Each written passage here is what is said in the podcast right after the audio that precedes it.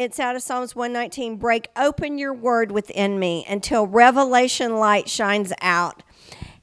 The, Catherine, this just made me so think of you. Those with open hearts are given insight into your plans. And it comes straight from his word. And I don't know how many times I've heard you say that. Look in the Bible, it's there. It's there. It's there. And look, it was there. it's what it says. So um, I love the Lord and I love His Word because it does speak. It does speak. So, well, Catherine Watsy's here, and she's brought a couple of her gals with her from Iowa, Illinois, Florida. I don't know. Karen's from many places.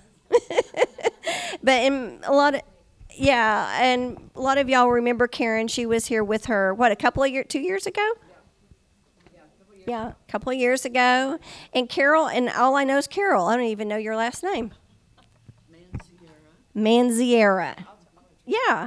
So we want to bless them. I'm so grateful that they came. So, Catherine, come and do what you're going to do. All right. Good morning. I'm real excited about today. They're going to put up a PowerPoint for me here just a second.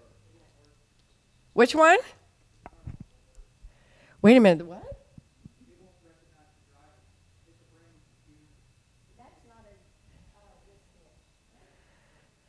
Are you kidding? After all that this morning? Jeez, Lord. Okay, well, Lord, we just pray if we're supposed to see the PowerPoint, then you make it work.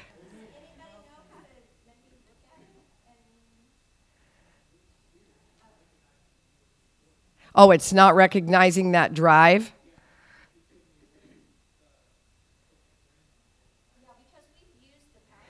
That's the one I always use. Yeah. I mean, I always hand them up there. Hand them up there. Well, you got a new computer. Is it an Apple or is it a? Oh, because I. No, it's all right. Yeah. No, it's all right. It's okay because I know what I'm going to say anyway. I just like the pictures. the other reason I like PowerPoint because, well, he could probably turn it off, turn it back on.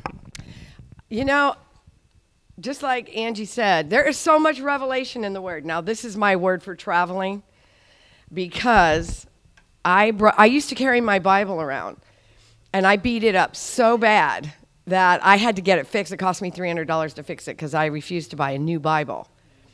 And so I don't take it out anymore because, you know, it, it's not supposed to get beat up. So, anyhow, I can look up the word on the tablet now, and that works really, really well. So, anyway, the reason that I like pictures and I like PowerPoint is because sometimes I have so much going on in different places that I'm going. The PowerPoint just helps me stay on track. But not only that, when I get with the Lord and I look through it in the morning again or I build it, whatever I'm doing, God speaks to me before I speak to you. And the reason I like the images is because it just shows what God is doing. So it's all right if we get it, we get it. If we don't, we don't, because God is still God.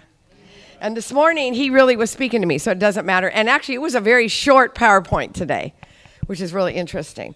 So I want to pray just for a second here.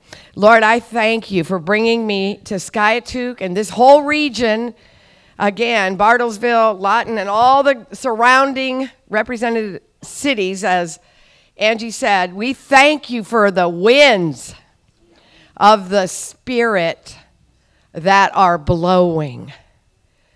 And I just thank you for the four corner angels that are releasing the winds even right now. And even before I came, before I came and you spoke to me, it's about my winds coming. And you release the wind here. I always marvel how you just do what you want, Lord how you confirm your own word. You're not confirming me, Lord, you're confirming your word. So, Lord, I thank you for the winds of the Spirit today and the different ways that your winds move in the earth, how your Spirit moves in the earth. And I ask even this morning that your winds, your Spirit will move in Jesus' name. In Jesus' mighty name.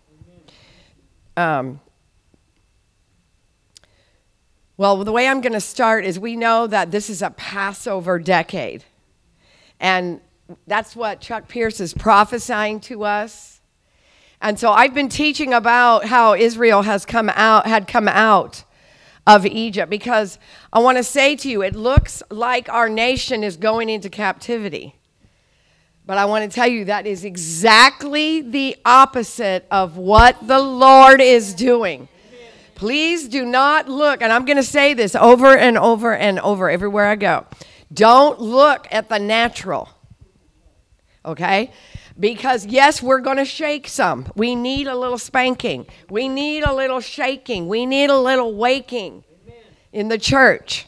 We have been too blessed, spoiled, and lazy in the United States of America. So, that's the issue is we know we're in a Passover decade. And if you look at what happened, and we just had Passover, and Jesus is the Passover lamb. He's the one that died. I was telling my grandson, I was telling them yesterday, my grandson, for the first time, he's nine, he lives with us, and we homeschool him. I homeschool him, but right now my husband's going to homeschool him this week while I'm gone. And um, we talked about Jesus dying on the cross. And we read some scriptures and when I was explained to him how they beat him, and he suddenly realized, was there blood? You know, he's nine years old. He wants to know about blood. He's a little boy. And I said, yes, there was probably a lot of blood, uh, Zayden. And that was the intent, was that his blood would be sh- shed. Even before he got to the cross, his blood was shed.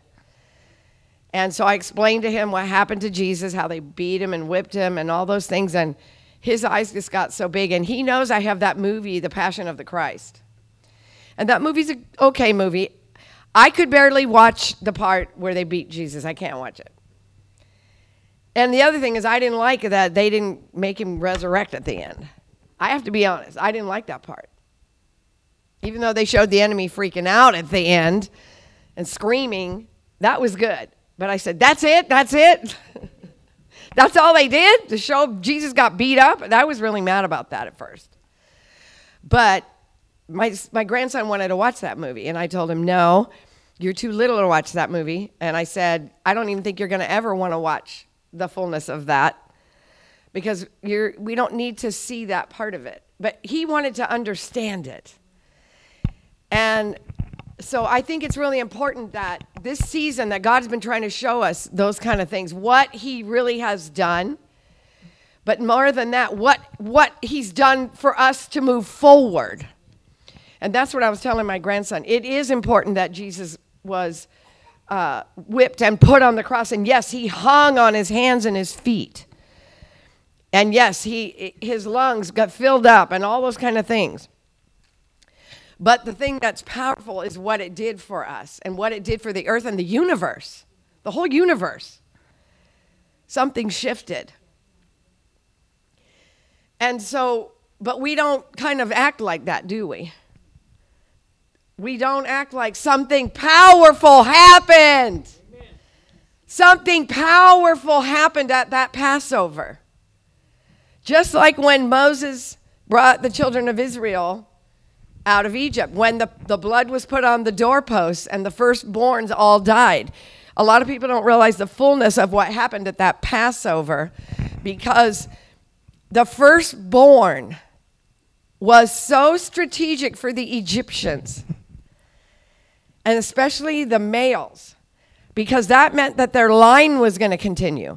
And the fact that the Lord not only did he bring the blood and save all his people, but he judged the firstborn of the Egyptians was saying that not only am I bringing you out, but they're not going to have the power for generations to come against you.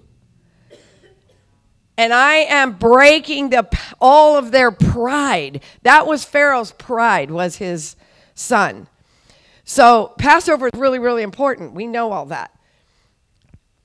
Israel didn't fully realize. I think we don't fully realize. So, anyhow, what happened next, we all know they left Egypt and they packed up and they took off. And so we're, we're kind of packed up and we've taken off from Egypt now, okay? I want you to know, say, I'm packed up I'm leaving Egypt. Because you, we need to get out of Egypt. Okay? We need to get our minds out of Egypt. We need to get our hearts out of the world. We need to get our ungodly ideas that we have, even about what church is supposed to look like, out. We need to get out. Now, this is there's a word that I have, and I'm going to keep saying this all the whole time I'm down here. And I'm going to share probably Sunday night about something that happened when I was in India, and I'm going to wait for that. But one of the things that God has been saying to me, and if you get to go to Exodus 3 8, I want to I want to look at that. This is the word of the Lord for the year. Is that I am come down. Okay? This is the word of the Lord for this year. And actually, I believe for this decade. So, when I was home getting ready to do some things with my team several years ago, I was in my office, and I might have even have shared this before. Um, we're going to go to Exodus 3 here, and I'm going to read this to you. I think it's 3 8 is the scripture. Oh, no, not. Okay, let's go here. Okay, 3. Now, Exodus 3 is the chapter that God told Moses everything he was going to do and everything that was going to happen, pretty much. He didn't tell him all the details. You know, the word always tells us what God is going to do, exactly what's going to happen, but without all the details. The word has all the answers in it. It tells us everything. The book of Revelation even says what's going to happen to the enemy. We need to look at the word this way. It tells us everything that God's about to do, but we don't know the details. That's what happened with Moses. God gave him the nutshell, I like to call it, or the, the outline of what he was going to do. But one thing that's really awesome about the Lord is what he says here in verse 8.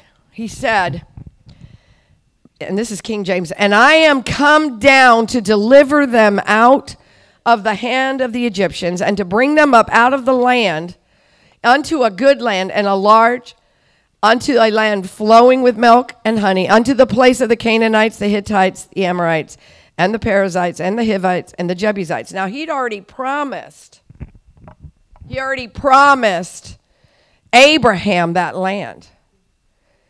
And we know the story. They went to Egypt because Joseph was betrayed by his brothers, and he was in Egypt. And you know, at this time, God was actually shaking nations. You know, I read, I always read through the Bible every year. I try to get through. Last year, I missed a couple chapters, I'll be honest, but not a whole lot. But I try to read through the Bible every year as well as wherever God tells me to read. And um, when I was reading it through, I noticed that I, I had a different perspective of the beginning of the word all the way up to Abraham's time. And I was studying about Ham, Japheth, and, uh, you know, uh, all three of the sons of Noah, Shem. And one of the things that's really interesting is Japheth went on one way, Ham went on another, and uh, Shem went on another way. And who was it that walked in on his dad and uh, it was Ham, yes, it was Ham that walked in on his dad. But Shem, I did some study, some biblical study about Shem. He lived about 600 years after the flood because he was of the other order. And his physical body had been fed food, and this is what I like to say about the flood. A lot of the food that they were eating before the flood kept them alive a lot longer. Okay? That's why the Lord told them, You're going to eat animals for your meat now, because somehow the plants gave them meat. If you look it up in the world, you'll be surprised to find this out. There was something in the plants that was a meat to them that caused them to physically live longer. So Shem lived longer. But the thing that was powerful about Shem was that Shem was running around the earth saying, I saw the flood. What are you doing following those no gods again? Amen. And he was even around when Abraham was there. I bet you didn't know that. And so Shem was like a mighty prophet running around. Now the Bible doesn't say all that, but historians, historians and documents that they found show that he was trying to wake up the people to say, "What are you doing?" And he would war with those people and those nations that would not follow God. Now this is really interesting because what does that have to do with the Passover and Egypt and all that? Because, you know, God's whole plan was always to show man you don't need the no gods. You need me. Just come with me. Somehow we always get tangled up with these spirits. Somehow we always start going away very subtly with the world and the way the world goes with those spirits. And so Shem was running around telling everybody, watch out, because who knows what God's going to do again. I saw the flood. He saw the devastation of people dying. Think about that.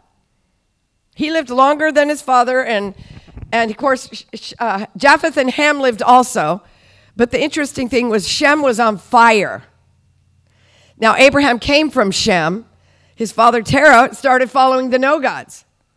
And Abraham came out. And we know the story. And God promised Abraham, if you follow me, I'm going to give you this land over here. He was trying to tell his people, I have a plan for you to have the land. And I just think it's interesting that the whole battle for planet Earth has always been a very simple concept. Don't follow the devil. Don't follow the no gods. Come with me. I made the place. You belong to me. Stop following the no gods. It's very simple. And remember, I told you I don't like to call them gods because they're not gods. So we call them no gods. My grandson's real good at that. So, interestingly enough, then Joseph comes along. And it's really awesome because Joseph refused to compromise even when he was betrayed by his own brothers. But the thing about Joseph that's so powerful is this he gets into Egypt. We know he saves Egypt, but he saves nations. Because not only was Shem running around warning the nations, but God was shaking nations back then. Why does God shake nations? To wake nations. But God's like, Where are my people? Where are my people telling the nations about me? Where are my people giving examples about me? So, Shem, you know, he was like a warrior. He was an Elijah of his time. That's what he was. So, Abraham came through, and of course, then we know Joseph later on down the road, because of Jacob, was betrayed, put into Egypt, because God began shaking the nations in Joseph's time. And I want you just to see a little picture because this is really, really important. God decided to use Joseph in Egypt to get Egypt ready because he was going to shake nations several times, not just once. And so when Joseph was put in charge, we know the story. He was thrown in prison, he was betrayed, he became second in command in Egypt. Why? This is amazing to me how this all happens. Now, I don't believe Shem was there anymore. But the thing that's really powerful about this is that God began shaking the nations, but he loves the nations. And he used Joseph from interpreting a dream and a prof- basically a prophetic word. He gave a prophetic word. This is what is to come. And so Joseph saved the food, and all the nations came to Joseph. When Joseph had those two dreams about all the wheat and his brothers bowing to him, that was God confirming those things before he ever got there. The other thing is he had a dream that the sun, moon, and the stars and the planets bowed to him. And that was that God was going to cause the enemies of God, the principalities and powers, to bow to God's dealings in the earth. Amen. You see, Joseph had authority over principalities and powers to save nations. That's why he had that dream. It wasn't just because he was ruler over Egypt, it was because God was going to shake the powers that be to get people to come back to him. That's what's always the shaking's about. That's why I'm bringing this up. So here we are now. Fast forward to Egypt. Joseph's gone. They forgot about him. And now God is saying, "You're not going to stay here. You don't you're not you're not supposed to get comfortable here. You've been here for 400 years, but I promised Abraham this land." And you know why God did that? It wasn't just that God wanted to promise Abraham land. God wanted to show the nations that if you come with me, I will deliver you, I will heal you, and I will bless you. You see, that's what's happening today. If we follow God and if we as Christians demonstrate God, We're, He's going to show the nations, the cities, the states, follow me because I have a promise for you. Now, the promise is first Jesus Christ. I'll have to bring a different flash tomorrow and try it. Oh. Oh, okay. Well, if, if it's not, that's fine. Yeah, that's okay. I've had a lot of warfare coming here, actually. I have. I've had a lot of warfare. We had warfare on the plane yesterday, which we got on the plane, and the, and the pilot right away said, the plane shook the whole way here from Chicago, and I'm telling you, it's going to shake all the way back. And we're like, oh, it's okay. So it did. It shook all the way there, but we got there. And then, of course, after we were in Chicago, this huge monster storm just came over. And it was amazing, just out of nowhere. And so they do they did what they call a ground stop. Nothing's going up, nothing's coming down to the ground. That's called a ground stop. I didn't know that. I never heard that term until yesterday. So, uh, everybody prayed. These you guys were praying, whoever was praying here, they were praying our team, and that storm was supposed to last till like 7 p.m. But it, oh, look there. It passed. All right, we get to see the pretty pictures. Thank you so much for pushing through. Thank you. Yes. I'm going to leave it here for just a minute because I kind of got on a bunny trail. But anyhow, so um, the winds were crazy and the lightning. See, the thing is, it's the law. If it's lightning and thundering, they have to put the planes down, which I was happy for that. We don't want to get struck in a plane. So we waited and waited. But the prayers, we had to contend yesterday until we came through. I had to contend to go to sleep last night, believe it or not. I had to, we had to, I had to contend to get over here this morning. But it's okay. It doesn't bother me. I'm not worn for the wear or anything like that. It's just that God, we're going to have to contend. Amen. We're going to have to contend, and that's okay to contend. Joseph had to contend. Everybody in the Bible had to contend. So, um, where was I? back to Joseph. He's gone. Now they're in Egypt. They need to get out. And God speaks to Moses and said, I am come down. So we know we've been in this Passover decade. We know this is a season of crossing over. And I'm telling you, one of the things that the Lord spoke to me way back, probably in 2006, when we started doing prophetic warfare um, over what we call the power brokers.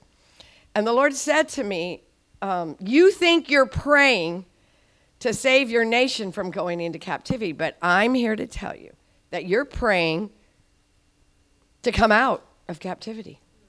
Your nation's been in captivity and you haven't known it. Well, and that's what's happening what's happening now is we're paying attention. It's actually been going on like this for quite some time in the nation and the governments and the state capitals and everything else. Oh, yeah, they've been doing this. We just haven't been paying attention. And now this is what awakening is. See, excuse me, I'm having some allergies. We are, we're already in awakening. You see, just like Israel, they thought they had it made, even though they were slaves to the government of Egypt. They have a house, they have a job, they had a place to live. They were multiplying, except, of course, the Pharaoh began killing the babies there.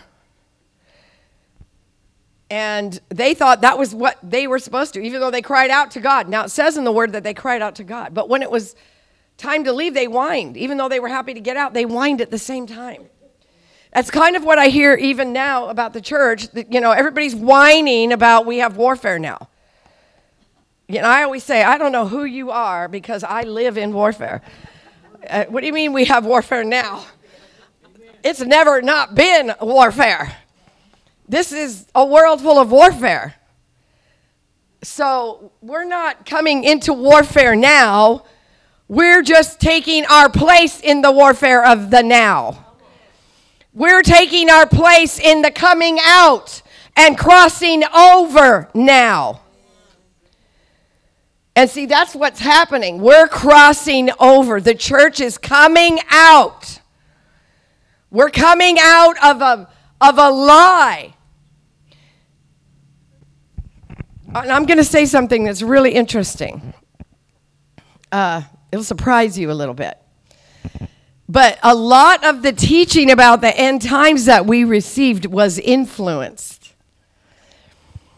by different groups years ago to infiltrate the church because of a lot of rich oligarchs, you whatever you want to call them. They didn't want the church to pray. And they didn't want the church to get in their way. Therefore, the church merged together with them and we started merging together even what we thought we were doing with the government and different things in society. And that was the enemy's deceitful way, along with these people, to get us comfortable being in Egypt. Oh, yeah. See, but we're coming out. And that's what this era is all about is us waking up and coming out. Just like in the Reformation, those people were with the Catholic Church back then. And most of them believed everything the Catholic Church told them back then. That was the religious system. But people started doing what? They started reading the Word of God for themselves because back then they didn't read the Word of God. You weren't allowed to really read the Word of God because there wasn't any Bibles for you to read, first of all. And second of all, you had to go listen to somebody else read it in Latin and hope you understood Latin. Or a simple explanation from them, if they felt like it. And only they could read the word to you. But they were comfortable with that. We have to get out of being comfortable with that. you need to come out and read the word yourself. You know, I always say that when I come, but I will always say that over and over and over. So that's part of this awakening is we're getting back to the word. You see, what happened was in Egypt's time, in Moses' time, they had to get back to God's word of the Lord for his plan at that time in the earth. You see, today we're getting back to the word of the Lord for his plan in this time for this nation and your cities and your state and the nations. That's what we're crossing over to. Yes, it's it's a it's a spiritual promise and it's a promised land. But it's really the promise of God's plan, not your plan. It's the plan that God had for the nations, not our plan for the nations. It's what God's plan was the church, for the church, not our plan for the church. Our idea of what God is doing in the earth. We can't have good ideas. I'll be honest, I can't stand going somewhere and hearing somebody talking and it's a good idea. I have to get up and leave. I can't take it. I'll just be honest, and that's bold and it's kind of, and I'm not being self righteous. I'm telling you, I don't have time for your good ideas. Because your good ideas aren't going to do anything. And you're never going to really cross over if it's all about your good ideas. You see, Israel didn't understand. They had good ideas about how they were going to stay in Egypt. We have a good idea even how we're going to cross over right now. You don't have any idea how God's going to do this unless you ask. Unless you ask. Excuse me. You see, we are crossing over, but it's not going to look like what you think. It didn't look like what Israel thought it was going to be. It never does. How many times does it look the way exactly what you thought? No, it never does. But it's always better. It's always more awesome. And it's always warfare. And it's shaking. And it's contending. Yes. That's exactly right. That's how we cross over. Now, back in 2017, you all know about the eclipse. We had an eclipse over the United States. It passed over the United States at that time. And I'm telling you, I asked the Lord, What are you saying? And He said to me, and I think I've taught this here before. He get, those are all the scriptures that talk about at the end times signs and wonders in the heavens and all this. And the Lord said, Forget that. I said, What? he said, Forget all that right now. Even though it is a sign in the heaven, he said, Don't do that because that's what we do. We run to these, and it's the end of the world, and the Antichrist is coming. We don't have the right perspective. And yes, things are going to shake. But I'm telling you what, we're not going to shake. Say, I'm not going to shake. I'm not going to shake. Say it again. I'm not going to shake. I'm going with the Lord. So I'm not going to teach this part yet because we're going to get to this at another time. And I've taught it here before. I know I have, but we're going to talk different about it. Exodus, everything that happened. God started judging principalities and powers. Do you think God is judging principalities and powers today? Even after Israel got spanked way later down the road, and Daniel read Jeremiah's prophecy, they were to come out, God started shaking nations and principalities and powers again. God is always shaking principalities and powers. Okay? Always. But He has a time, and He has a set time, and He has a time for His people, and He has a time for things in the earth. Just like Egypt. It was their time to get out. God never wanted them to stay there. He doesn't want us to stay where we are in the Egypt that we've been in, in the church, where we have thought things are to go one way or to look like this, and this is how we're to do church, and this is how I'm going to do my business, and this is how I'm going to minister. And when you see people getting up, you know, on these pedestals and